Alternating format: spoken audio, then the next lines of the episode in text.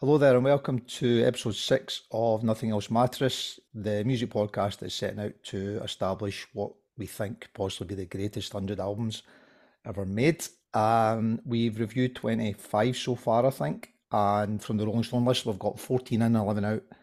So, you know, just over 50% at the moment. So, we're, we're doing okay with it. Going to do another five tonight, and uh, we've obviously got our friends on here to, to do them with us. So, we have tonight George. How you doing, mate? Help you. Help you, who loves compilations. Uh, we have um, Birdseye John. Hi, John. How you doing, mate? aye, aye, Captain. I can't with that, no. Uh, and we have Stephen. How you doing, sir? Um, run you, mate. How you doing? Yeah, great. Good to see you again. Good to be here. Good, Good stuff.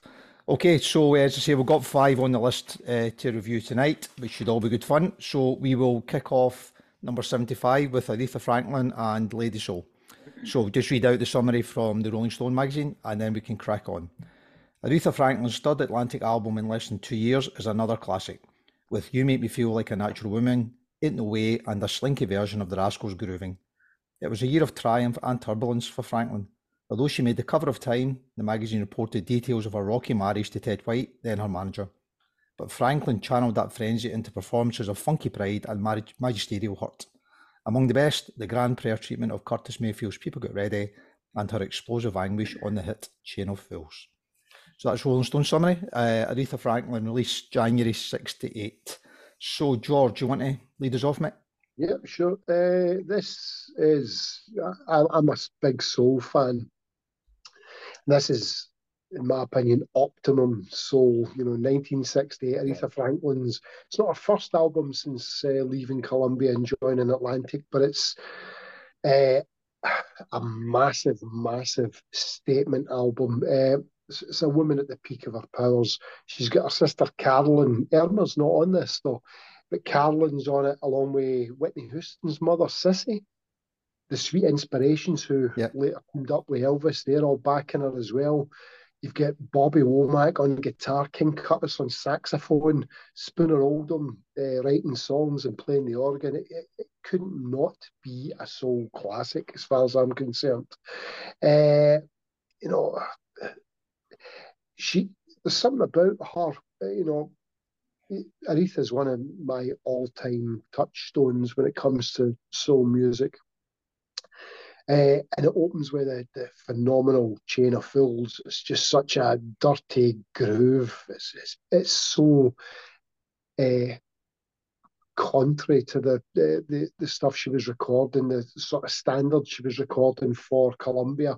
So this is this is she's definitely you know found her gear uh, by the time Lady Soul comes out.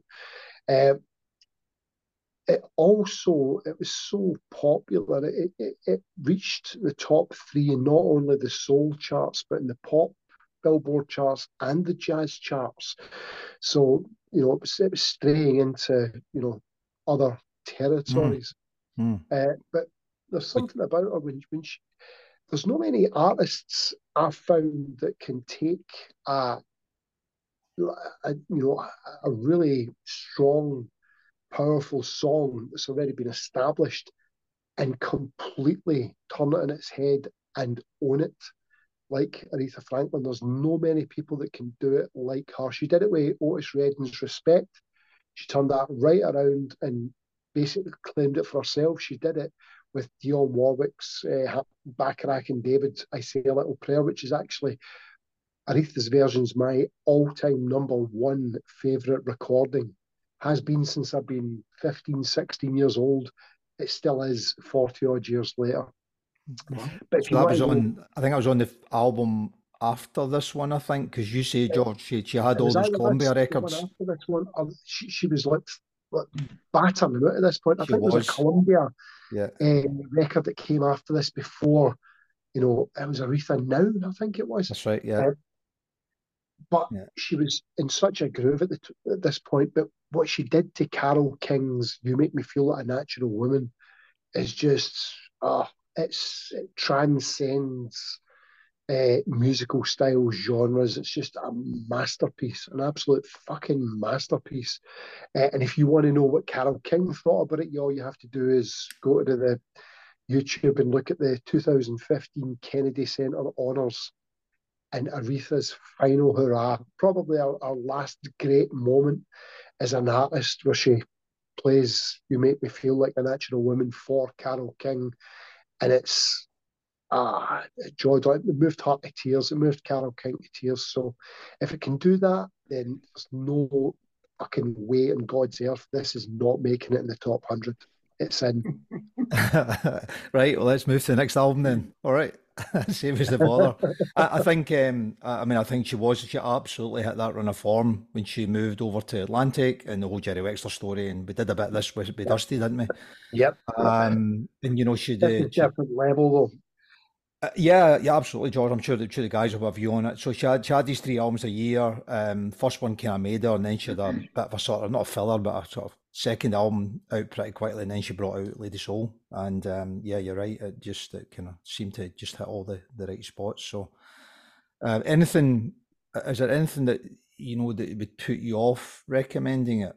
I know it's a killer uh, record, but is there you know is there any I don't know any any padders in there or is there any? Yeah, I, am not overly keen on uh, Niki Hoeky. It's it's um, uh, it's one of those songs that did the rounds. Uh, it was recorded by a couple of people. I think it was actually um, it was written by the guy from Redbone who did Witch Queen of New Orleans and mm. Come and Get Your Love. Mm. It, that's a bit of a well, just keep this in there just to fill it up. If you if you compiled the best of her recordings from 1968 on a compilation, you would have what you'd have probably the greatest soul album of all time. But it's pretty good. You know, grooving's all right. People get ready. She she does a really good job on it because you know, it, it dips into the gospel that she mm. loves so much. But mm. the, the, there's so much good stuff on this that it, it massively outweighs the the sort of, as you say, padding stuff. Yeah, and it was another huge seller. She had um, number one singles yeah. on it. She was, you say, she was two in the main billboard, but she was one, two, and three on three different genre billboards, yeah, which is, yeah, um, you know, almost unheard of. Um, yep. So not only was it, you know, critically received, but it was absolutely smashing it as well. So yeah, and fantastic album. Um, Stephen, what's your take, mate? I love it. It's a one hundred percent in in my opinion. Um, the woman was playing a different league to the rest of them. You, you consider who's, I mean, I mean, Beyonce, come on, please, enough. Um, Rihanna, this sort of nonsense. Don't bow down, please. right? Yeah. This is this is the this is the queen. Queen of Soul, right? And I'll I'll keep this short and sharp. Uh, one hundred percent in, in my opinion. I, I agree with George. She's wonderful. He's more eloquent than me, but wow, just yeah. get that one in there. Get it in. Hundred percent. Okay, doing so well, John. Yeah, I well, for a start, soul's not my genre in general, but I can appreciate good and great music when I hear it, and this is just absolutely sensational. I mean, her, her voice on this album just incredible. Loved it. Um, first track, of Fools, just obviously very well known song. What what a, when I was reading up on this after I'd listened to it, she's only 26 and it was her 12th studio album, which is just absolutely ridiculous. And you know, there's a number. I think as well. One of the things there's a number of songs here that have been released before by other artists. James Brown, for example, that seemed to be quite a thing that was done in those days. You know, somebody would release a song in '67, somebody else is covering it a year later. You know, if that, sometimes mm. the same year. Mm. Um, so I think that's quite an interesting dynamic, particularly at that time. I don't think it really happens these days for whatever reason. Um, but you you look at some of the songs there that have been you know written by the likes of you know Carole King, um, Wexler, Curtis Mayfield, James Brown, etc., etc. But you know, a, a, voice is absolutely incredible. And one of the things as well, I think the musicianship on it is is good. Um, the song "Good to Me as I Am to You." I was listening to that, and the one thing that struck me right away was the guitar work on it. So I had a look later, and it's Clapton that's playing the guitar on it We'll not It's just- hold that no. against her though. No, Is- we, is- we is that won't. a good we thing? won't. Yeah. Exa- uh, well, his guitar playing, to be fair, on Yeah. that is, is Yeah, you know, yeah, is yeah. fantastic. Um, Can knock a lick out, So- can't exactly. I mean, Yeah. so many good songs. You know, people get ready, um, natural woman, etc., etc. I think absolutely fantastic. For me, it's in. Um, I think is it a question for me? Is it nearly as good as the Commitments soundtrack album? I'm not sure. Quite frankly, that and that, that that statement may or may not be true. But I'm, I'm voting it in. yeah, well, you're such such a fan Yeah. of compilations, um, John. Uh, That's uh, that makes sense, exactly. I, it? Yeah. I, I kind of thought I had to get that point in, you know. Many times tonight you go to say the word compilation. Ah, Scud book indeed. Yeah, and it'll be interesting because I mean, I, I, I'll, I'll just concur with all of that. I think it's an amazing record. Um, I suppose no such thing as a perfect record, but this must be getting pretty close, uh, I guess. Plus, it's what 28 minutes long, the original record. So Yeah, no, no in messing and, in and out, right? In and out, all killer, no filler. It'll be interesting. She she's one of the artists that has another one on the list further up. Um, you, you know, and if, if you haven't checked, you'd probably guess what it is. But you know, if- now, wouldn't it? Yeah. Hey, I never loved a man. I never loved that man. Okay. Yeah, right. so but I think primarily because of respect, George, I'm guessing. Yeah. Um, but obviously we can, you know, we'll get to review that as and when it comes. But um, yeah, I, be, be hard pushed, I would say, to Better Lady Soul based on, um, you know, sort of reappraising that. And the only other thing I picked up, there's two things I picked up. One was, um, you know, all the chat about what an amazing pianist she is. Which kind of gets lose sight yeah. of that, but yeah, you lose sight a bit about that. But in in the world of you, you know, piano players and stuff. Like she's rated massively highly for that. And the other thing was um, Brian didn't know that. 112 Billboard singles. 112. 112. Wow. 112. That's two for every year I've been born. So, um, yeah. Whoa, whoa, whoa, whoa, whoa, whoa. That's true. Um, yeah, so I don't think there's a lot to add. Uh, Twitter were 85% yes, absolute slam dunk. Um, probably one of the easiest albums we'll, we'll ever review. Yeah. Oh, they're. So Yeah. b- before for four, yeah. I'm, Yeah. I'm good. I'm good. Brilliant. That was in. Well, Good. Give us a bit of time and space to chat about some of the other ones. So Aretha's in. Um, 74 is Kanye West, the college dropout. So let me Oh, just get the go. notes from Kanye. So in 2003, Kanye West was a Chicago kid who produced some hot beats for Jay Z, wore pastel polo shirts with the collars popped, and wanted to be on the mic, not behind it. Record labels were skeptical, but West got over on wit and determination. He wrote and sang the hit Through the Wire while his jaw was wired shut after being in a car accident, and followed it with the more dynamic tracks, including Slow Jams about the seductive power of soul music and the gospel riot Jesus Walks. West loved Jesus and strip clubs, made arrogant claims about his talent, and then professed his insecurity, which made his music all the richer. Kanye West, the college dropout, released February 2004. Who's um who's brave enough to jump on this one? Me, me immediately, Go on, Steve. total pool.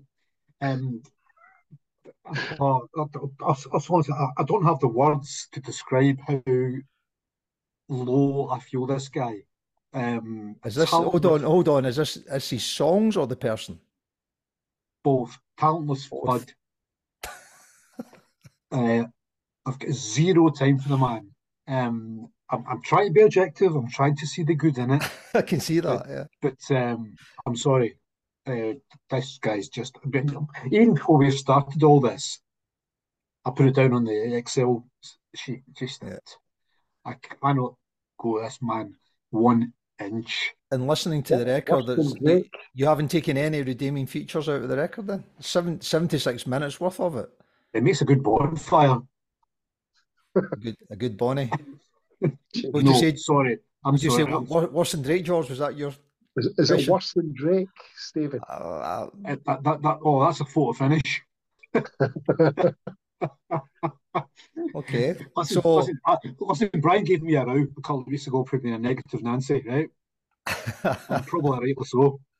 But uh, and, I'm sorry, I'm back in the room doing it again. well, I simply cannot go this guy or his stuff. Uh, So- there's no redeeming features whatsoever, in my humble opinion. So you're, That's you're maybe. maybe. you maybe. Yeah, absolutely. That's a big get 'em See where George that stands with Metallica. Yeah. I stand here. Ooh, that's- Oh, oh, I get, I get a, a bit of a hard time about that at the weekend. Well, About what- Metallica. Yeah, I've a, couple of martial arts uh, fans. uh, Watch yourself, George. Honestly, I was I was cornered uh, in in Edinburgh by two people who are uh, both black belt in uh, martial arts, and they weren't very You're happy. dead, That, George. they, we- they weren't very happy that uh, about my view on both Metallica and ACDC. So I hope if you you told them there were a couple of scud books. No, I, I, I think I think they could, they could see from my, my my expression that I was deadly serious. I wasn't for backing down. So David and Alan, if you're watching this, uh, I, I I stand totally by my decision to batter uh, Metallica and ACDC the way that you would probably batter me if you could catch me, but Yeah. you can't. So Dave- anyway, David. David and Alan, if you if you're watching this, can you come on and tell us what George actually said when when he met him? bought bought the cappuccinos all around, right? Yeah. Uh, I was, I was, I had a table between us, so thankfully I was. Yeah. So a wee bit of context here, and we'll come on to George and, and John. So um, there's he's got six. In fact, he's only made six albums. Six albums in the top 500, and the only artists with more than that are Dylan, Neil Young, and the Beatles. Holy shit! He's got another one in the hundred, um, pretty far up the list, which I'm I'm sure we'll get to. And um, and before he became the the artist that we know him, he you know had a significant reputation as a producer, um, which is in effect how he ended up doing what he's doing. So it's one of these interesting ones that you know, as ever, the the more you sort of dig in and, and find out a bit more that you, whether you like it or hate it, but there's always a bit more to the story than than maybe you first thought. So, um, so John, what are you thinking, mate? So I think um, I've probably been living in a bubble because I listened to the album. Um, again, it's you know seventy five minutes, twenty one songs. Quantity isn't everything, and there's there's too much quantity going on here. It, you know, it needs to be slimmed down. Um, he's got some good collaborations going on there to a point. Um, a bit more substance than Drake, I would say. There's a, a, a couple of decent songs. I, I quite liked All Falls Down, joint vocal. Um, Syleena Johnson's got a, a beautiful voice on that. Uh, I liked that. I'll Fly Away it was really, really old school a cappella. There's a bit, bit piano going on in the background, but really old school blues. And I thought, yeah, you know, that, that really ticked a lot of boxes for me. Um, but, and also, there's a song "Get 'Em High" which mentions Tiger Woods. So anything that's that's related to golf and music, it gets a massive tick for me, right? Stop it, George. Stop it. Right. Um. So you know, and the, the, there's a bit of um, sampling going on, a bit of you know, Distant Lover, Marvin Gaye, um, other bits and pieces as well.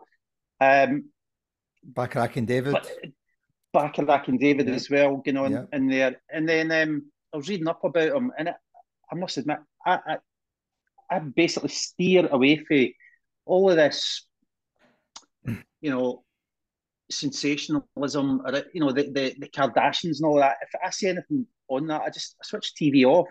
So I had no clue whatsoever what's been going on with his his personal views. I'm thinking, what the actual fuck, right?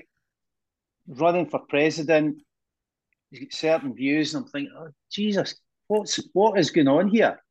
Uh, so um, he's a prick, right? In my book, he's he's an absolute prick. Think I said Um, that ten minutes ago.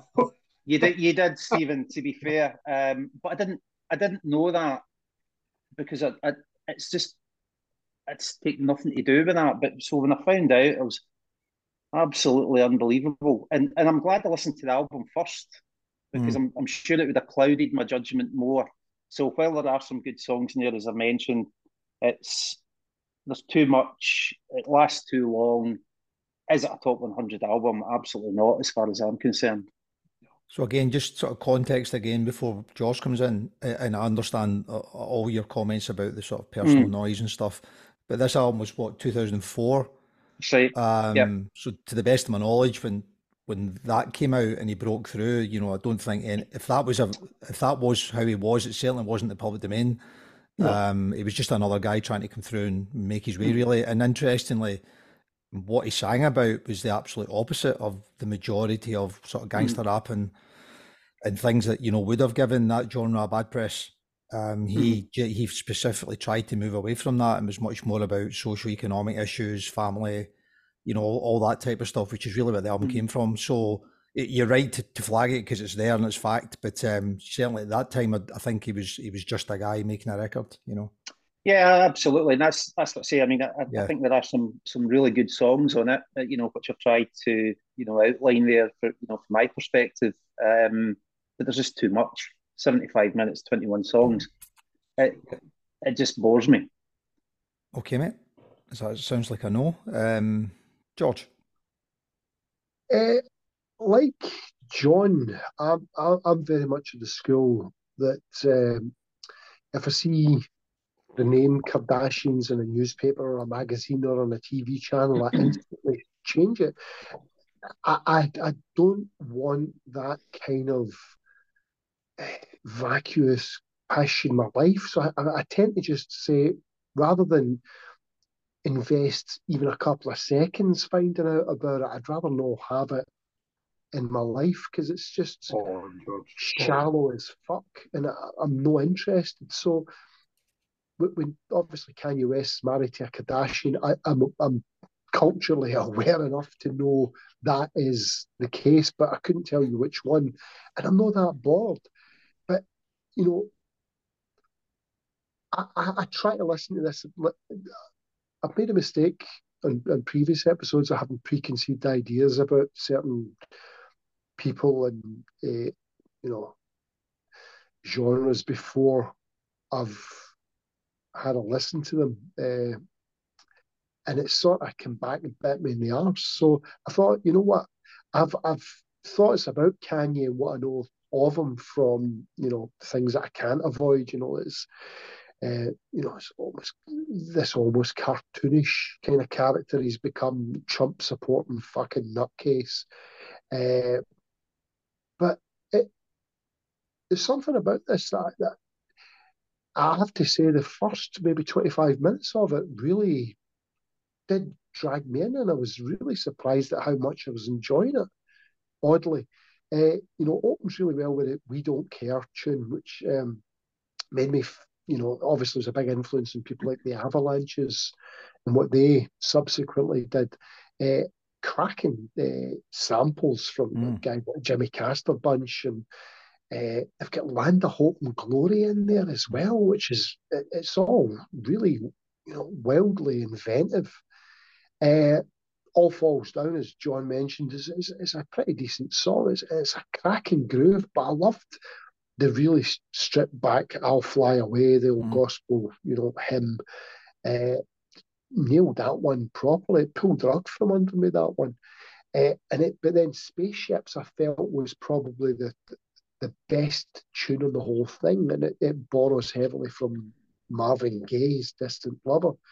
So I was I was really enjoying, you know, being taken aback by the paradox that you know the lyrical themes are quite dark and brutal, but they're are coated in a, a, a soulful way, uh, and he was showing a lot of vulnerability and uh, fragility that I just didn't expect from this, you know, fucking gay fish loving uh, cartoon character that we, we, we seem to have been ubiquitous in the last 10, 15 years.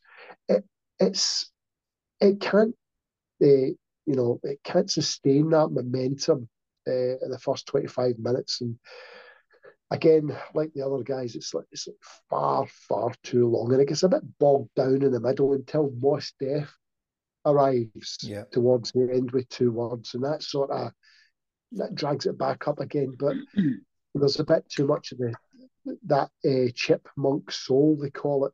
Yeah, uh, you know the, the the high pitched voices towards the second half, which suggests to me that he'd run out of ideas.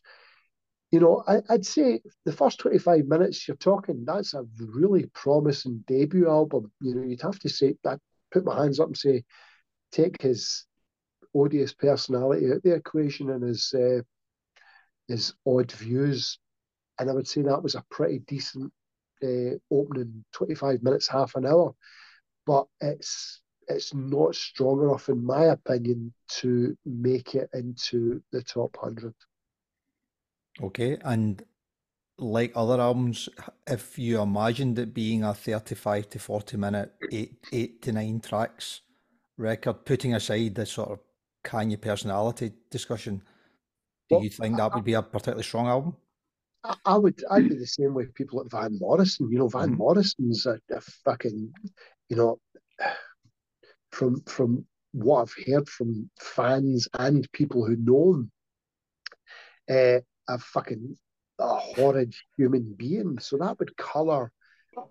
It does a wee bit colour my enjoyment does, of yeah. you know some of his albums, and you know we've had discussions with John before about Morrissey, and yep. you know as much be... as I, I I love the Smiths, his input sort of makes me reluctant to dip back into them. Is it makes me reluctant to dip back into his own back catalogue rather than the Smiths. Hmm. Um, so yeah, um, it's very hard to to, to take the art away from the artist, uh, especially yep. when they're so uh, their personalities are so uh, overbearing. I, I think I think when the art and the artists are in the same area, it becomes more difficult. You know, that yeah. the, there's that it's almost a, as you I think you mentioned, like a cartoon character, um, and it almost becomes a little bit difficult to separate the two out. Whereas with yeah. Morrison, and he, he, absolutely has some issues as a person, but you know, there's quite a quite a lot of space between what he appears to be individually, and then when you put on Astral Weeks or whatever, you know, you you, you can connect the two, but I don't think yeah. you automatically do it by putting the record on. I think with Kanye, you're almost in that world pretty quickly when yeah, as soon as you hear it, which is hard to strip back out again. I mean, I think his influences, he, he was massively influenced by the miseducation of Lauryn Hill, yep. which is obviously a killer record, and in turn was a massive influence on Kendrick Lamar. Um, you can see there's, there's a flying stuff. line between them, yeah. Absolutely. Hill's, uh, she, it's one of her songs. It's actually um, one of her tunes. Is is All Falls Down? Is yeah, she's an album somewhere, isn't she? Yeah, mm. she's it's the song. I think they they, um, they sampled one of Lauryn Hill's songs uh, from that album for this album. Uh, I don't know whether she's actually on the album, but uh, on mm. this album, but um, yeah, there's you can definitely draw a line. It's another case of there's a distinct line from Lauryn Hill to Kanye to uh, Kendrick Lamar and, and beyond. So massively successful, and I know you have a view on streams, George. So um, I won't quote any of that, mate. But he's uh, debut album, number two Billboard, half a million copies sold in the first week. Um, times four platinum in four years. Won a Grammy for best rap album. Was even top ten in the UK, which I found a bit surprising to be honest. But um, but it was, and it ended up being platinum in the UK as well. So this this guy's walked to talk a little bit.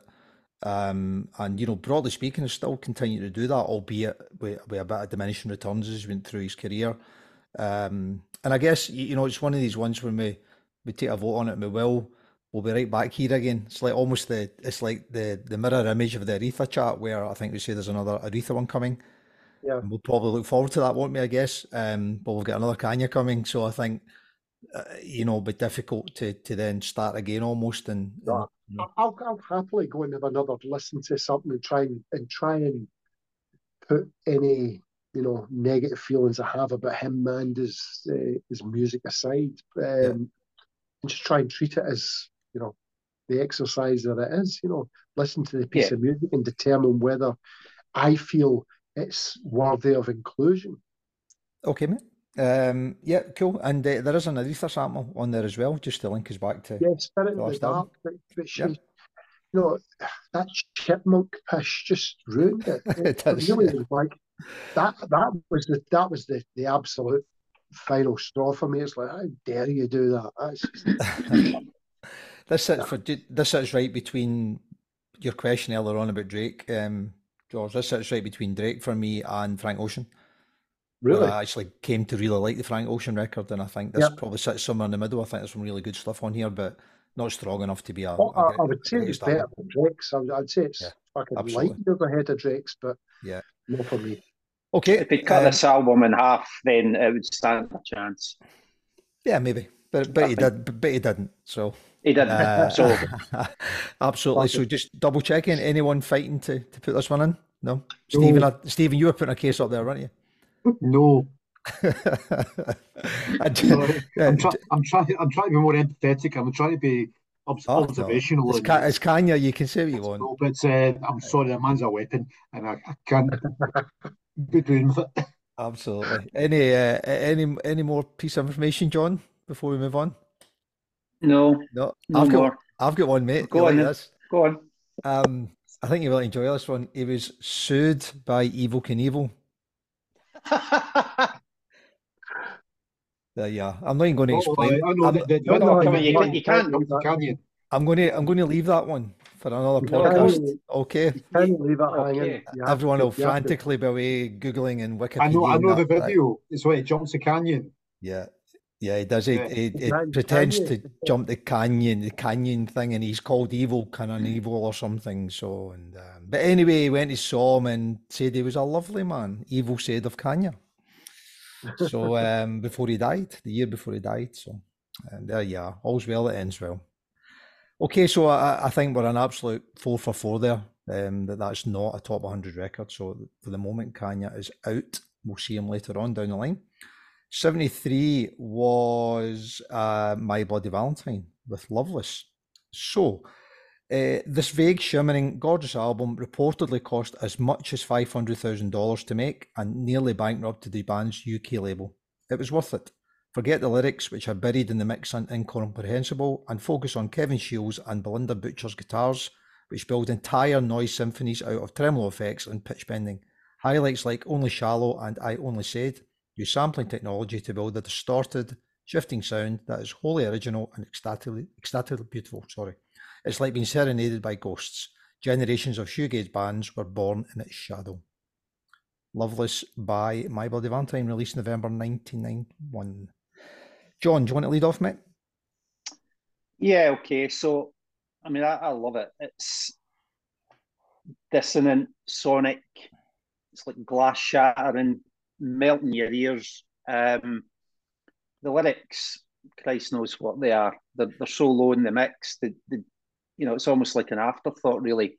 And it's really about that sort of white noise, experimental guitar sound um, that probably reached out to a number of bands that were starting out and thought that's the way to go, but nobody did it like My Bloody Valentine, basically. Um, bands like Ride, potentially Spiritualized, Slow Dive, you know, you, you can see they're, they're probably the better ones, but um, I think they did inspire some shit that followed. But I, I love this album. Um, the backstory to it was just it's absolutely crazy. Um, I think they were in 19 different studios trying to get the sound right. Um, Kevin Shields was basically the main guy in the band. Um, I think he was trying to find a sound that no one else could hear. Um, countless engineers. It's a bankrupted creation. Uh, Dick Green, who was in second second in command at creation, had a nervous breakdown, and he's apparently his hair turned grey overnight. uh, while we are going through this, you know, he, he couldn't even explain the sound he was trying to make to the rest of the band, so so they don't actually appear on the record, despite the fact we're a fully functioning band at that point. So it's just it's the, the whole backstory. It's pretty pretty crazy, but the the sound of it, I, I just absolutely love. You know, songs like "Only Shallow," the first song, um, just sets it up. There, there's just so much going on. Um, a really really interesting album. Funnily enough, it's not an album I've ever owned. Uh, didn't have it at the time, um, but always a band I've I've been kind of quite in, into, so to speak. But two and a half years to record it as well, and hmm. I, you know, just come back to that point of what Kevin Shields was trying to find, and I, I, I doubt very much ever got it. But that you read these mad stories from time to time. There's like Lee Mavers with the La's. He was he was very similar. You know, their album and and just try to find a sound, and he still moans about that record today. And you know, I think Kevin Shields probably the same. You know, he'll he'll find fault in this. Yeah, but sonically, it's it's you know they're making sounds that you know I've, I've no idea how they've pulled that together. But it, yeah, I really like it. So why do you think you never bought a copy, John? Um, Good. I don't know. It was it was like a band that you know I was aware of, but I, I you know I'd pick them up for compilations and um, CDs and stuff like that. But yeah. I never actually. I think at that point in time, it was probably the sound was probably a bit too heavy for me in some ways. Um, but I, I really appreciate it, you know, over the last few years. yeah. And I think um, live, there were, you know, I speak to some of my mates about the loudest gig you've ever been to, hmm. and then it's seen My Bloody Valentine. They'll they'll stick their hand up. They were off the scale loud, apparently, when they played. The cult at the Barrowland. All right, with the, with the cult. Cult were the loudest band I've ever heard. All right, I thought you said they played with the cult. Oh, no, that'd be good. The, you're talking about loudest band. Yeah. The cult at the Barrowland. I, I I lost a couple of felons because of them. well, I think it's Danny Kelly, isn't it? Says when you see them in uh, the Roundhouse or somewhere in London, and he's pint of lager jumped out his hand because of the vibrations when they come on, which which I can get. The reason I asked about the album, John, was that I've never owned a copy either, right? And I've I have listened to this so much over the last fortnight, more than any of the other records, mm-hmm. and I'm still not convinced I'd buy a copy. Mm-hmm. Don't dislike it. There's so much, so much of it I, I really like. Yeah, obviously the sound's fantastic, but there's I think there's something. I don't think there's any songs on the record. I don't. I think it's. I, am sorry to rephrase that. There are songs on it. I, I'm not sure that the, the, the songs are over an album's worth are are are strong enough to be considered potentially to be a top 100 album. Although I love it, the sound, it sounds amazing. Yeah, yeah it's not commercial. No, well, it, it, takes, it tanked, it, didn't it, will, it came out? It will, tanked. Yeah, I mean, it'll appeal to not very many people, I suspect, but it does appeal to me. Are you going to rush out and buy a copy then? I might do. it's really interesting. I, I genuinely asked myself the same mm-hmm. question why I've never bought it. I've bought other stuff of, of that ilk. Um, but never that. So, so what what are you thinking, John? Are you thinking in or out, or for the list? You you can hold that if you want. We'll we'll get around Yeah, yeah. Okay. okay. Okay, George. Uh, I, I was actually living in Camden at the time of the release of this, which was pretty much the epicenter of shoegaze and the subsequent uh, musical movements uh, that followed. Uh, I can't say I was a huge fan of gays, even though I was at the Barfly a couple of times. I can't say I was a I, I was particularly into this kind of music. Um, so it was it was a chance for me. I, I I know about my bloody Valentine, and they were they were one of the bands that were always talked about every week in the NME, and so it was one of these bands that you really, if you were going to be cool, you needed to like my bloody Valentine.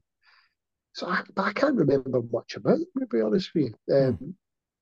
So having a listen to them, uh, all the listens to them today, uh, it was a real surprise to hear uh, how experimental it actually was. Uh, it, you know, it's probably like bitches brew for skinny wee denim wearing pricks. You know, it's uh, it's really out there experimental. You only shallow started off the album and it was it was pleasant and surprising, but but by the time, you know, the next couple of tunes, Loomer, I think, was the next one. It was it was like three songs playing simultaneously and, and it, it definitely had that kind of bitches brew vibe for me. It was it was experimental and not experimental in a, a pleasant sounding way. Mm. It was interesting, it was abstract, but it drifted too often into the aimless for me, and it looked, you know, was like a cacophony at times, uh, and it was too much of that to be a pleasurable listening experience. There had some things in there that, that, that you know, um, when you sleep, for instance, was was there was a cracking riff in when you sleep, and uh, what was the other one? Um, was another tune. Uh, uh, I only said that was it. I only said I, I like that repetitive drone. Yeah. Uh, riff of uh, I only said, but five minutes it was far, far too much. Uh, you know, Brian Eno loved it. Robert Smith loved it. Uh, yeah, top three album for Robert Smith. Yeah, I, I, can't, I can't say honestly that I did. It sounded, you know, if you've been in bands, you go to rehearsal rooms. If you stand in the hallway of all the different rehearsal rooms all around you and recorded it, it would sound something like this. It sounded hmm. like four different bands playing four different genres and songs at the same time. And I can't say I particularly enjoyed it. I get why, I, I can hear wee hints of why it became so influential, but for me, uh, nah, nah. Okay, well, it came out in 91, what I say, November 91. So, no, yeah. we're, we're kind of doing lists and stuff here. So, um, it didn't sell particularly well, but it was a lot sort of critically acclaimed. Yeah, much immediately at the time, and then on, on your best of lists, it done well. So it actually was number nine in the NME's list of that year. Bearing in mind it sold next to nothing, it was sort of fair effort, I thought. So what's um, anyone have a stab at the top three? Ninety one. NME. Never mind. It, never mind. Yeah. Never mind. Screamadelica. Screamadelica's three. Yeah. And yeah. what's two? Out of time. No, but it's a good show, John. It's very good, mate. Um, Bandwagonesque. What? Bandwagonesque. Yeah. yeah. So I think the reason I mentioned that was that um, Primal Scream and Nirvana, you know, were became pretty big selling bands, particularly Nirvana, obviously. But you know, Teenage Fanclub didn't really, but they were a, a, a musicians band that everybody loved, including yeah. Kurt Cobain, of course. So kind of parallels there between them and My Bloody Valentine, but Teeny Fan Club, I think, then had legs. You know, they kind of they trained on, didn't they, over the over but, the next. But all three of the other acts you mentioned there had songs and yeah. definable songs. Yeah. I love. I mean, I, I don't know. I love the sound. I love if somebody wrote songs for them for them to play them. You know, I I, I think it'd been an amazing album, but uh, I'm just not sure there's songs in there. There's actually. I'll come to Steve in a second, but there was a thing about mm-hmm. the lyrics that I found where somebody who really liked the album, uh, I think it was from the Guardian. I think I haven't got his name here, but he was interviewing um, the pair of them, and they were he was asking about the lyrics, but they kept wanting to go back to the the kind of the music, and he said, "Well, the lyrics are there, so you've obviously put them on for a reason, or it would just be an instrumental album." And they were like, "Oh," and he says, "Well, can you tell me the first line? Tell me the first line of any song." And they say, "Well, what song?" And they says, "Loomer." Mm-hmm. Tell me the first line of Loomer.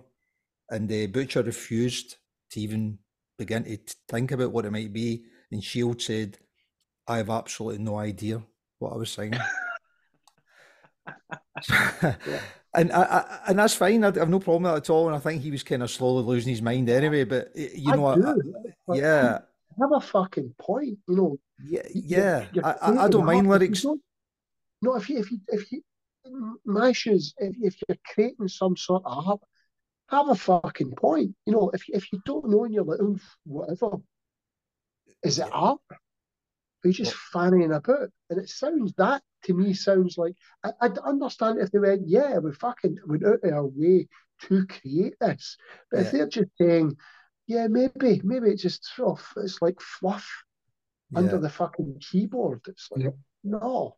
But they took 20, 22 years, didn't they, to do another one?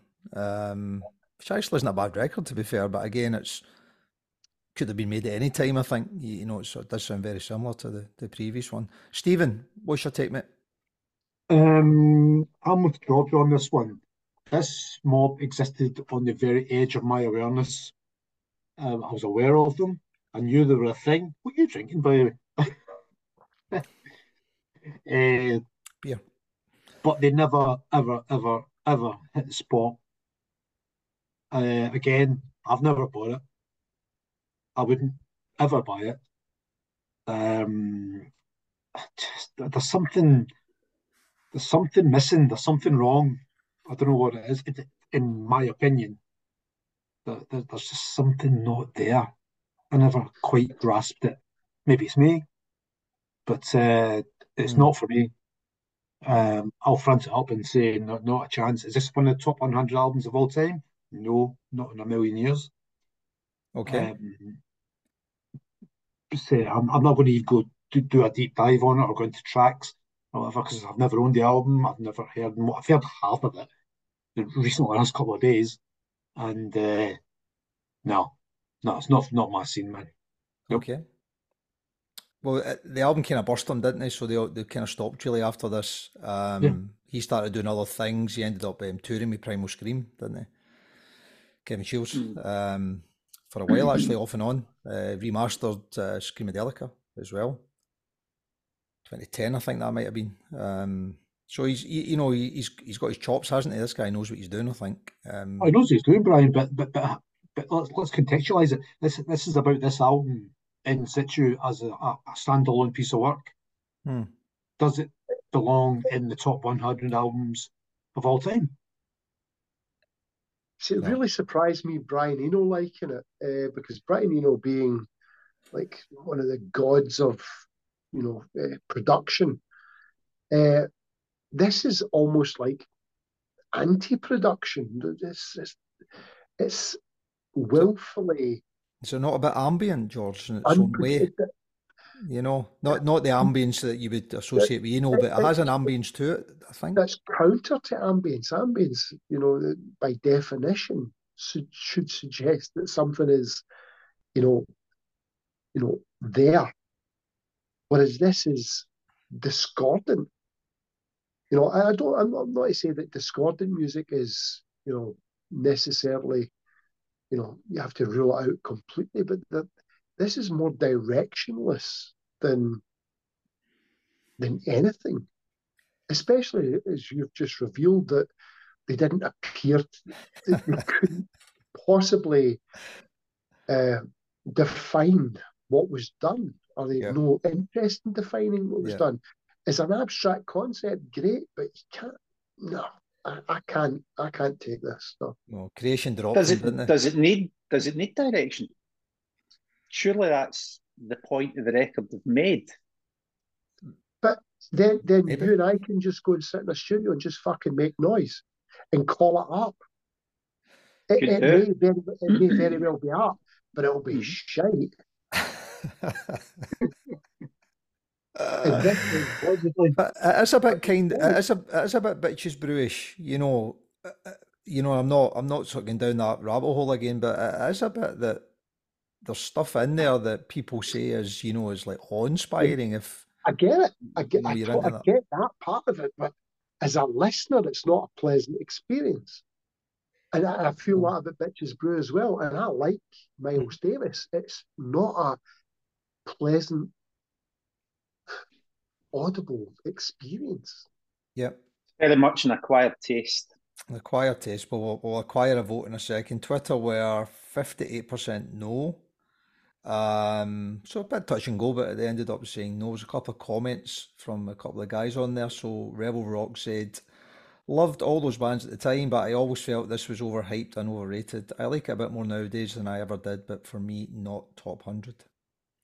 Which I think was a kind of, a kind of reasonable take on it. I think even guys, uh, you mentioned Ride earlier on, John. Actually, I really like Ride and probably still do actually quite like them, but at Mhm. the time I thought they were amazing. So their debut album actually came out before this. Um, and I, I thought it was amazing. Nowhere, still do. It was, think- it was, yeah. I think it's just- miles ahead of this as a because it's got songs on it and it's got some of the best drumming I've ever heard. Um, so I don't I don't mind this album at all, but I bought the Ride album that came out and I'd probably buy it again. Um, and Yeah. I never bought this one, so there's a, I think there's a reason for that for me. So Mhm. um, Yeah, I mean, just moving back to the loudest gigs ever.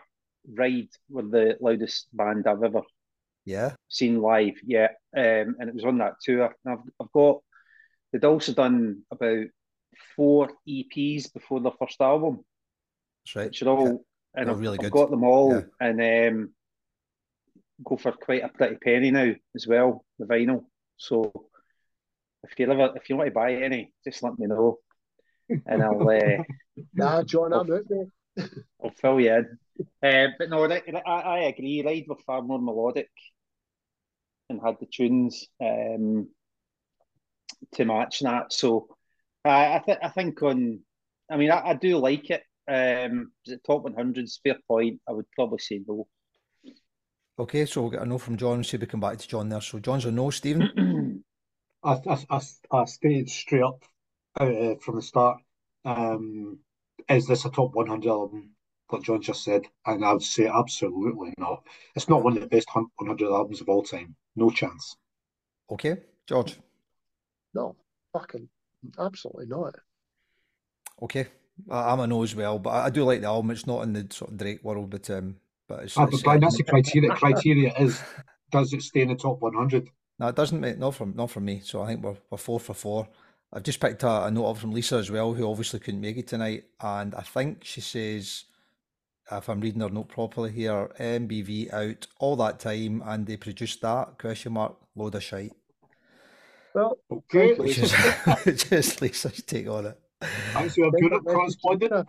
If you're around, pop in for the end.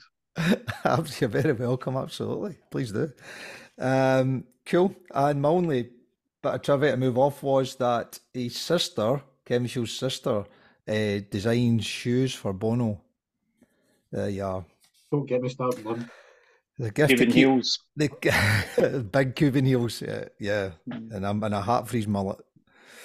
Right, um, 73, 72 was uh, Neil Young, Harvest. So back to that kind of eclectic thing that we always talk about, which we definitely get on this list. So what did Rolling Stone say? Harvest yielded Neil Young's only number one hit, Heart of Gold, and helped set the stage for the 70s soft rock explosion. Both James Taylor and Linda Ronstadt singing the album. Along with Young, they were in Nashville to appear on Johnny Cash's variety show that week, and the week the Harvest was cut, uh, with an odd group of accomplished session musicians that included bassist Tim Drummond, who had played with James Brown. The sound was Americana, steel guitar, slide guitar, banjo, stripped down and rebuilt with every jagged edge exposed. The standout tracks included Old Man and The Needle and the Damage Done. Released February 72. Neil Young, Harvest, we've already had um, After Gold Rush on the list, so this is his second one. Um, I think it's his last one on the top 100. So who wants to go first? I'll jump in. Uh, it's probably his most consistently intimate piece of work until Harvest Moon 20 years later. Uh, it opens up with a couple of understated burrito esque love songs about the actress Carrie Snodgress, who he ended up hooking up with for years and having a, a, a son with. Uh, and then he drops the much misunderstood "A Man Needs a Maid" and "Heart of Gold," which are just absolute belters, and they're among Young's own personal favourites uh, from this period, and mine too. You know, when he when he sings that line, "When will I see you again?" It's so aching. It's it's perfect. Um, love it, and the contributions of uh, you know soon to be superstars like Linda Ronstadt and James Taylor really elevate some already great songs into something quite uh, sublime. Uh, and as for an artist so associated with that Laurel Canyon scene, the bulk of the album was actually recorded in Nashville using Nashville, you know, uh, musicians.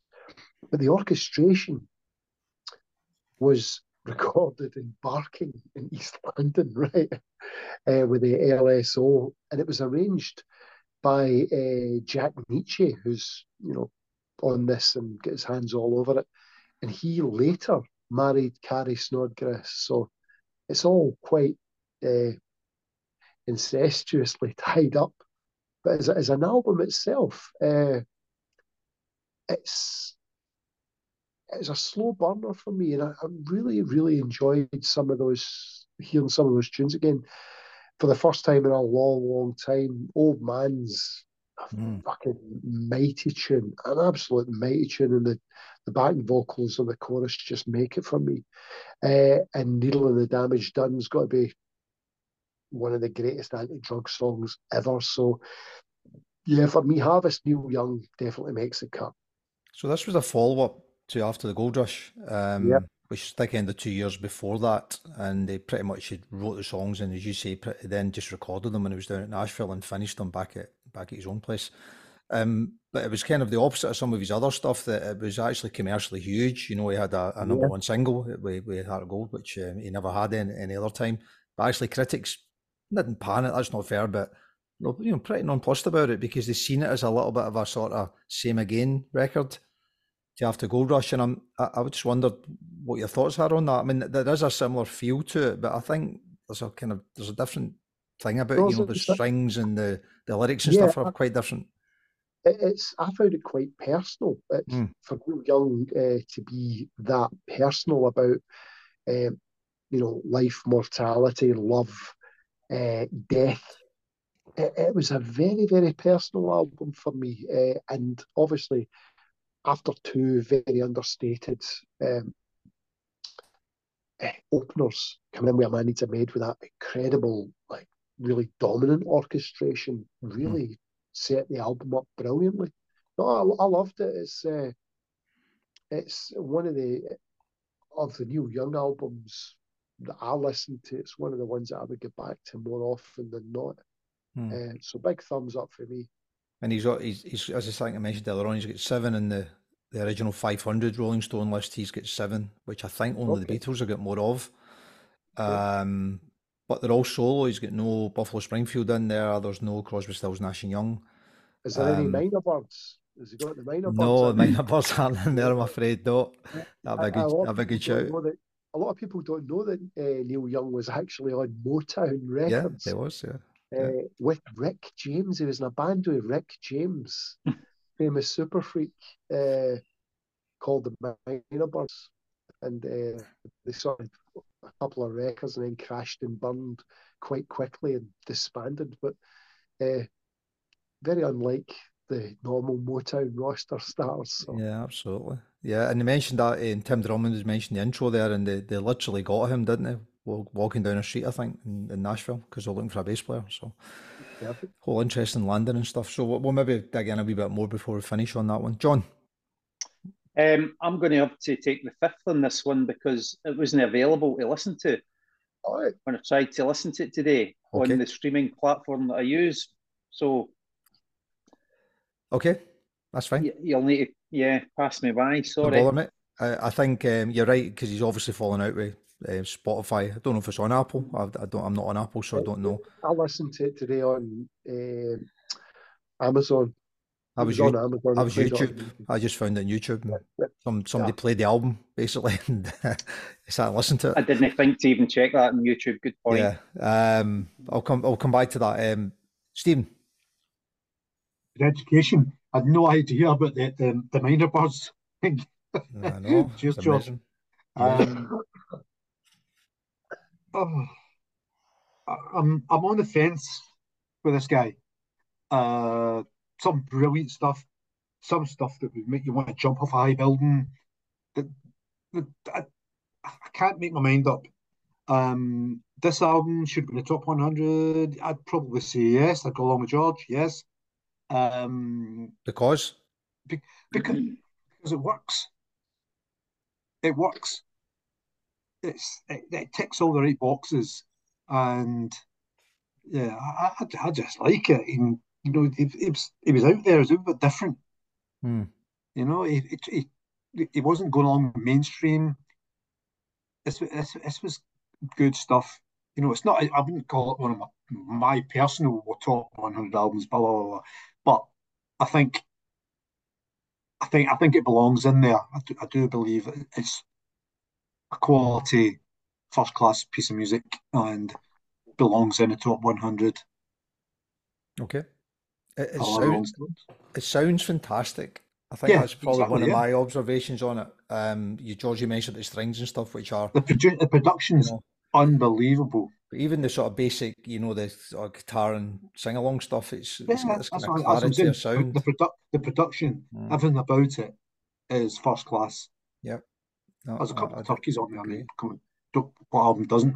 But I like it. I, I like it. And I think I'd, that I'd, put, I'd put it in.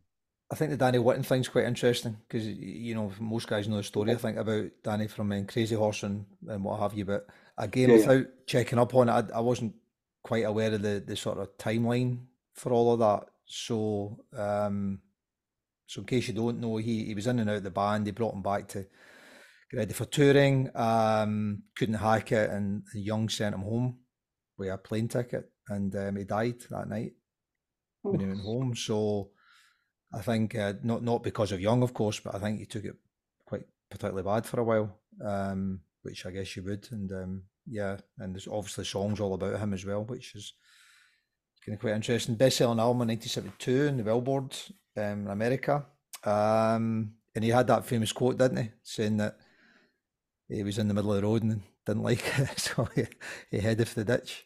Or worse to that effect, yeah. And the next three albums were his ditch Well, trilogy. Yeah, the, the, the, next three albums after this were a real departure away from fame and that whole bullshit world that uh, Yeah. other artists seem to be getting pulled into, you know, especially as uh, Crosby, Stills, and Nash buddies, they were getting pulled into the whole, you know, show busy rock and roll kind of thing. And he was like, no, this is not for me. No, And the next three albums are absolute fucking bonkers, yeah. you know. But good, great bonkers, but bonkers. Um, Aye, it's just None- they're nonetheless, yeah. in the slightest, you know. yeah, there's a, a, a quick story about the album itself um, b- before we move on, which is that they finished it, they recorded a bunch of it in Nashville and then went back to this um, uh, barn and ranch that they had and finished the rest of it up there. But when they were uh, pretty much finished and they wanted to do a playback, uh, they were, they uh, Graham Nash come up and they took a rowing boat out to the little lake that was in the middle of the um, the ranch, and he asked, don't know what the engineer it was, but he asked the engineer if he could do a playback on the boat because he wanted to hear it in like um, maximum surround sound, open sound, George, as open as he could get it.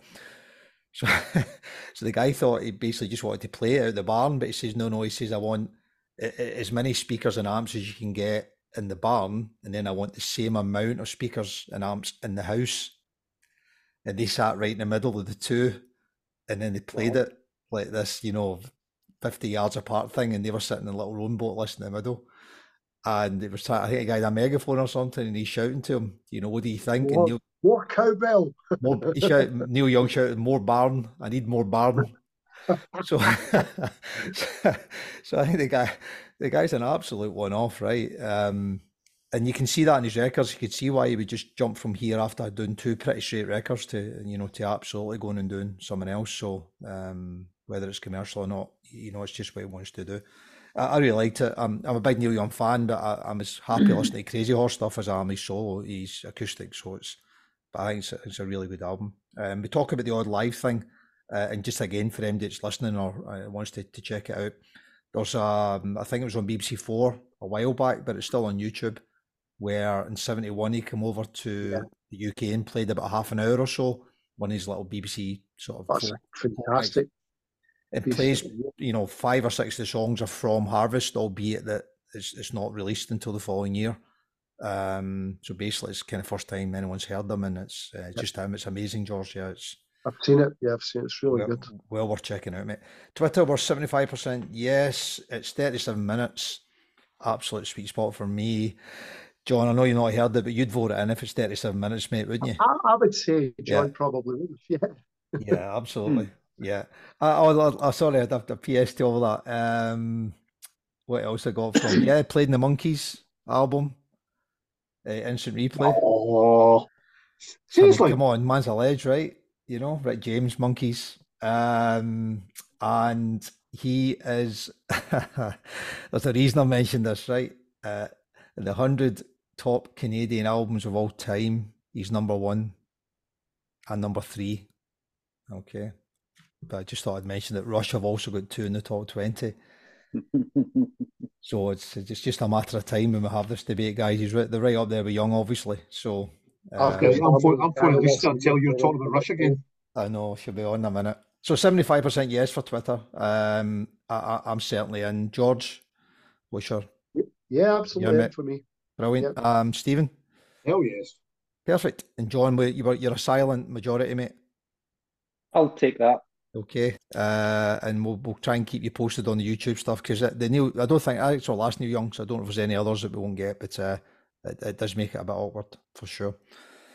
Okay, good stuff. One down, um, four down, one to go. Seventy-one is Bob Marley with Exodus. Okay, talk about some big hitters. So, as the title suggests, this album wasn't recorded in Jamaica after Bob Marley took a bullet in a 1976 assassination attempt. He relocated the Wailers to London but tracks such as Jamming are still suffused with the deep essence of reggae and life at home. Three Little Birds, for example, had been written on the back steps of Marley's home in Kingston, where he would sit and smoke herb. Each time Marley rolled a spliff, he would discard the seeds, and the birds of the song title would pick them up. The music of a purpose, Marley said, and his spiritual intent was never clearer than in the anthem One Love, with its message of redemption and revolution. Released in June 77, right in the middle of the punk uh, revolution, um, based in London. So, uh, yeah, quite an interesting um, landing. So, Bob Marley, uh, Exodus, who wants to take us away for the last one tonight? Stephen, go first. go on, Stephen. You go first, Stephen. There you go. Um, not a fan. Okay.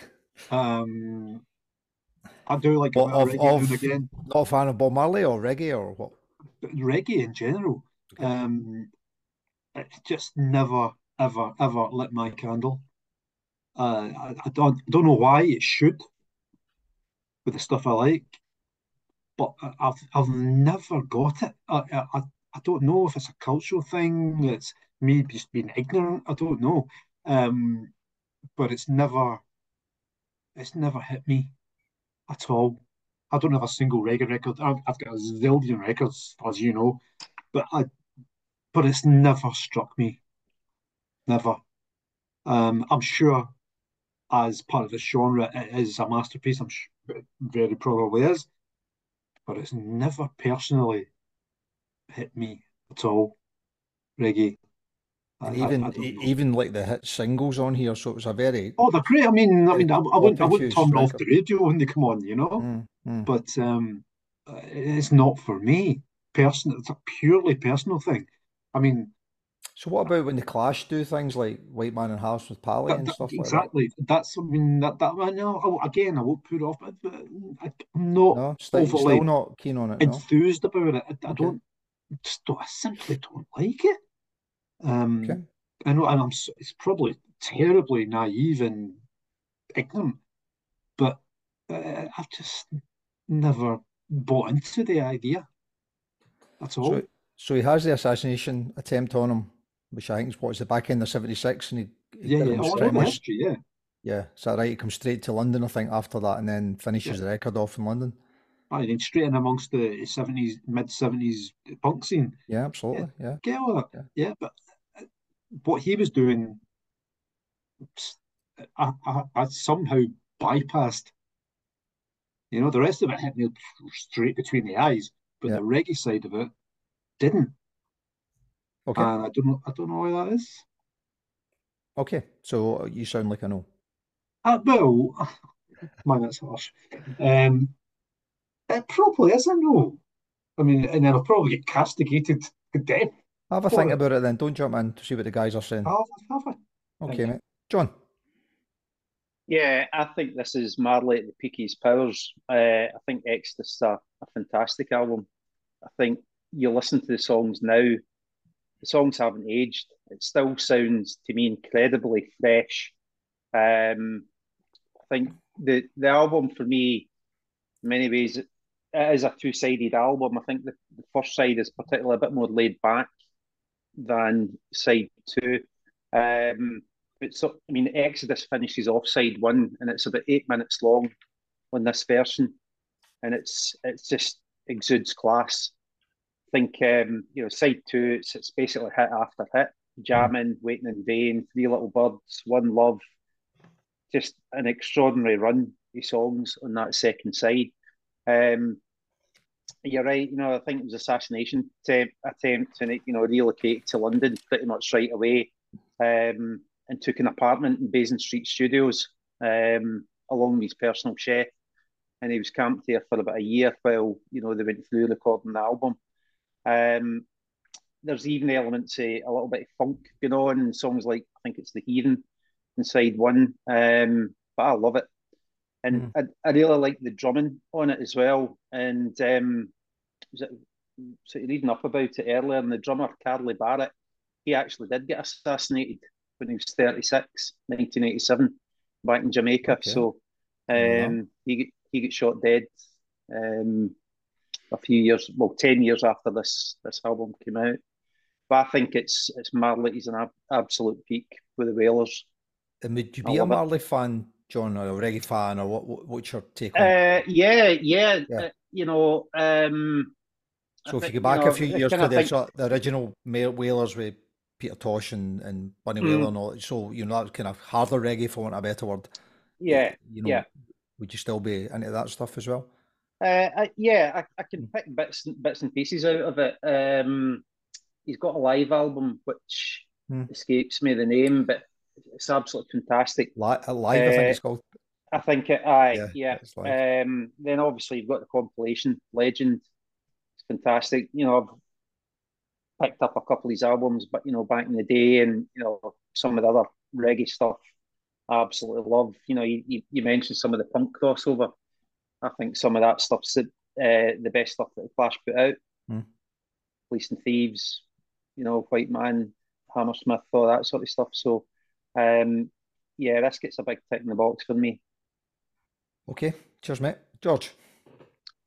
I think John's pretty much nailed a lot of what I was going to say. Uh, uh, just to, you know, back him up on this, this is uh, in, the, uh, in the aftermath of the assassination attempt. This is Marley moving into the big leagues. The big leagues. To paraphrase him, he knows where he's going, and it starts off with a couple of songs that sort of mirror a spiritual path, but the story takes a turn when it arrives at you know Exodus end of stage, uh, end of side one. Side two is the quality of the songs and performances on side two of Exodus are arguably unsurpassed in Bob Marley's uh, canon of work. Uh, outstanding stuff. Aston Barrett and Carly Barrett, uh, family man and Carly are just one of the ultimate rhythm sections. I think they'd be fighting out with Sly and Robbie for you know title of reggae's greatest rhythm section. But they anchor the collection brilliantly. You've got the I threes, beautiful, perfectly judged, non-showy backing vocals. Judy Mowatt, Marcia Griffiths, and Bob Zen wife Rita Marley turning great songs into transcendent ones. But you can also hear how influenced Bob was by the stuff he was hearing, not just in the UK, but that, that sort of smooth Philly soul. Uh, Turn Your Lights Down Low is, is pure mm. Pendergrass. And he's obviously influenced by people like Stevie Wonder. You know, like Stevie Wonder, that who in turn was influenced by Marley himself. So those kind of crossovers are, are, are wonderful. Uh, Waiting in Vain for me is an absolute standout. Uh, but you, are talking, I think that second side of Exodus is as good a side of an album as any album. You put any album up against it in the 1970s, and that side will be as good as anyone's. It's that good. Uh, probably his finest album, and sadly, within four years, it was gone. Tragic. I wrote down, scribbled my notes, and um, I wrote down side two, best side ever? Question mark. Ah, seriously, it's, it's like. And I, I, I am not a massive reggae fan. I really like Bob Marley, and there's other stuff. I love reggae infused music. I love that. Um, John touched on stuff earlier, and, and various genres with, with reggae in there. But I mean, actually, when I just sat and literally just sat and listened to the record, and the side two was just blew me away. There's, but it's not a there's not Amazing. a weak note on that second. The first half's really good, but it sets you up perfectly for side two, which is just absolute killer. It's, it's a killer side. Uh, and, and and as John said, that there is they sound really fresh. You know, you listen to them, that's nearly 50 years old. If you hear that on the radio now, it could it, it's so fresh, it's so vibrant, it's so full of life. Uh, an incredible side of music, really yeah. is. 100% in for me. Do you think the assassination attempts got a, so you know, I, I call it a kind of love album for want of a better word. Side two is very much about sort of you know peace and love and Yeah, together and stuff. Do you, so you think when he's moved away from that and he's had this you know brush with death, um, do you think that sort of pushed him into? Because once he does this, before he, he dies, his last couple of albums become quite political again. yeah, Uh, yeah. You know, up, uh, Uprising and um, Survival. Uprising. They're they're more in that world again, aren't they? So a wee bit of a, a wee bit of stock in his life. yeah, I know his marriage with uh, Rita Marley broke up about this kind of time, and he hooked up with uh, some. I was Miss Jamaica. Hooked up with decided that's it. I'm just, you know, I, I may not be long. well, why wouldn't you, so right?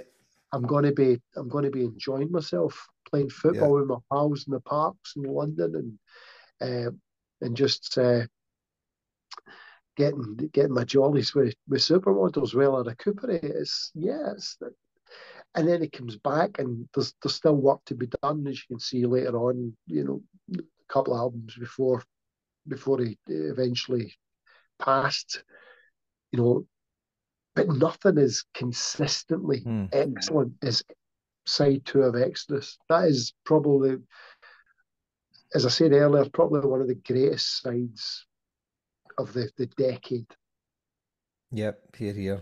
Um, yeah, we'll, we'll kind of have a wee vote on that. Uh, the the sort of association comment I got was that um, it was thought to be politically motivated because it was all about the elections in Jamaica at the time, and there was this concert and he was there to support the um, Yeah. to Manley. Um, yep. yeah.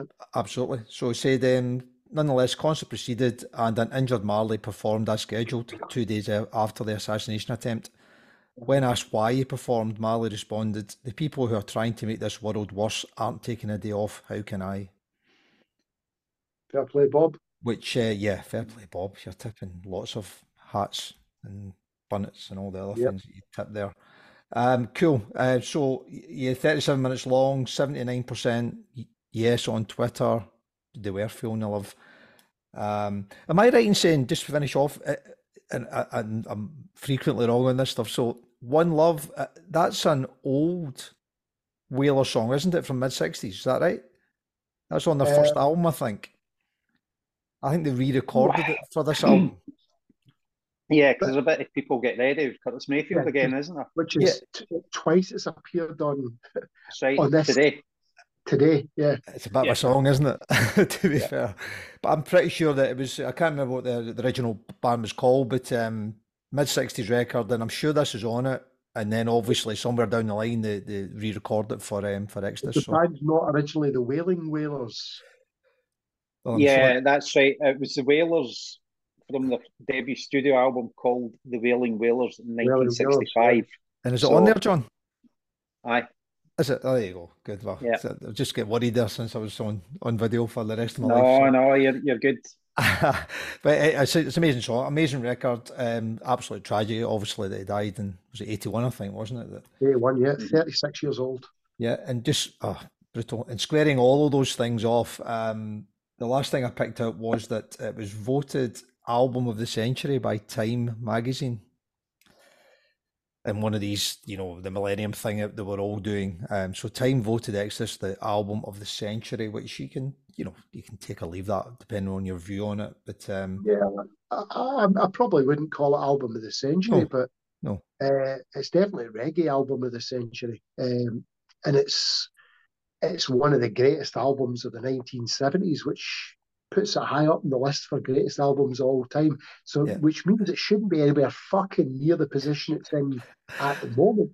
Yeah, well, once we get Stephen back on side, we'll we'll start nudging it up and we get a chance to revote down the line. I also, I mean, talking th- so many things that I don't know about life. I also thought that the is it right? Get this right now. Junior Marvin and Junior Murvin were the same person, right?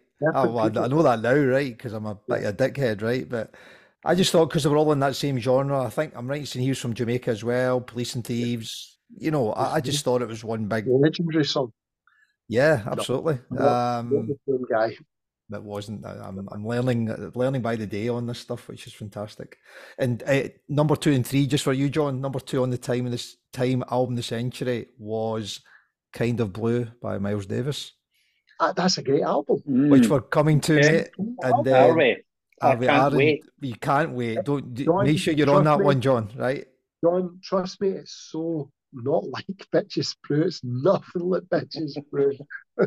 And number three was uh, Are You Experienced by Jimi Hendrix, which I think we're coming to as well. So, um, Those were the three time albums of the century. Correct. Really? yeah. Okay. So, Okay, that's do you know it was number four, George? Love, lo- Loveless by my bloody Valentine. 20, 2112 was number five, mate. Right.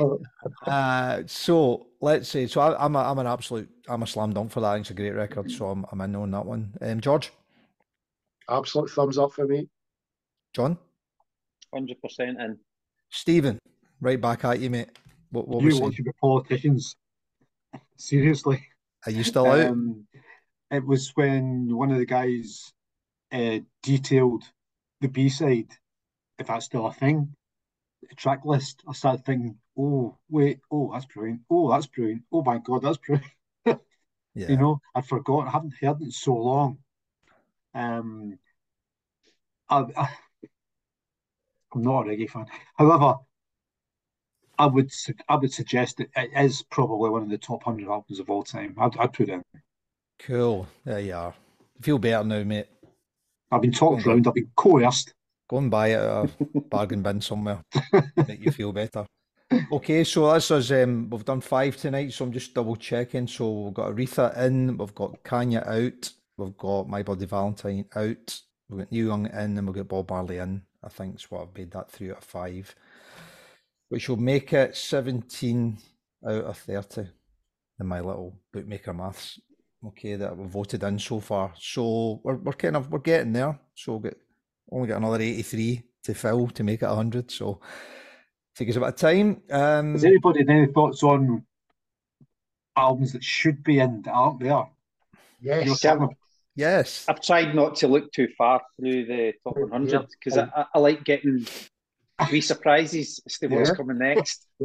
Hold that thought, Stephen. The answer is yes, of course, and I know the guys have as well. Certainly know Lisa has. So um, I think we'll maybe start to nudge into that the more we get further down the list because we we will have to start taking some sort of submissions to have a, another review of a bunch of songs, so a bunch of records. That'll be good fun. Um, and on that point, John, for the next uh, the next episode, our next five are NWA straight out of Compton. One for you, George. Crazy mother called Ice Cube. Absolutely. Um, Alanis Morissette, Jagged Little Pill, John. We make a little guest on for this one, maybe. I'll try and get Mrs. Welsh to cover off my 10 minutes in that one. That would be fantastic. Uh, Kate Bush, Hounds of Love. Oh, aye. Why, indeed. Jay Z, Reasonable Doubt. He's Or the piece. JZ if he's known in Glasgow. And Ja, ja, is it not Jai Z? No, right, JZ. Jay Z. Hey, you. ah, brilliant. JZ. And um, and last but by no means least, uh, John Coltrane, I Love Supreme. Okay, so uh, that's going to uh, twist our melons, as they say. So, uh, so that's the next five for our next episode. Um, but yeah, really good fun. Another three in there, and uh, and some good, um, good chat along the way. So, can't thank you enough. Um, really good fun. Have we missed anything? We all good? Uh, get well soon, Lisa. Get well soon, Lisa. Absolutely. Get well. Um, Yep. yeah, it's not the same without her. And uh, hopefully, Marion might might stick her head on the next one as well and hmm put the men in their place a little bit. Yeah, it's just what we need. Did Did you see the Soup Dragons have reformed? Yes. I did see that. Tickets out on Wednesday. Fantastic. Happy days. Good day. Yeah, can't wait, mate. It's going to be great. Yeah, going to be great. I'm up on the stage. Giving it Yeah. You've been told not to do that. oh, brilliant. Guys, listen, thank you very much for your time and um, enjoy the rest of your night and we'll all catch up again soon. All right. Uh, cheers, That'll be all. Take care now. See you later. Thanks. Bye now.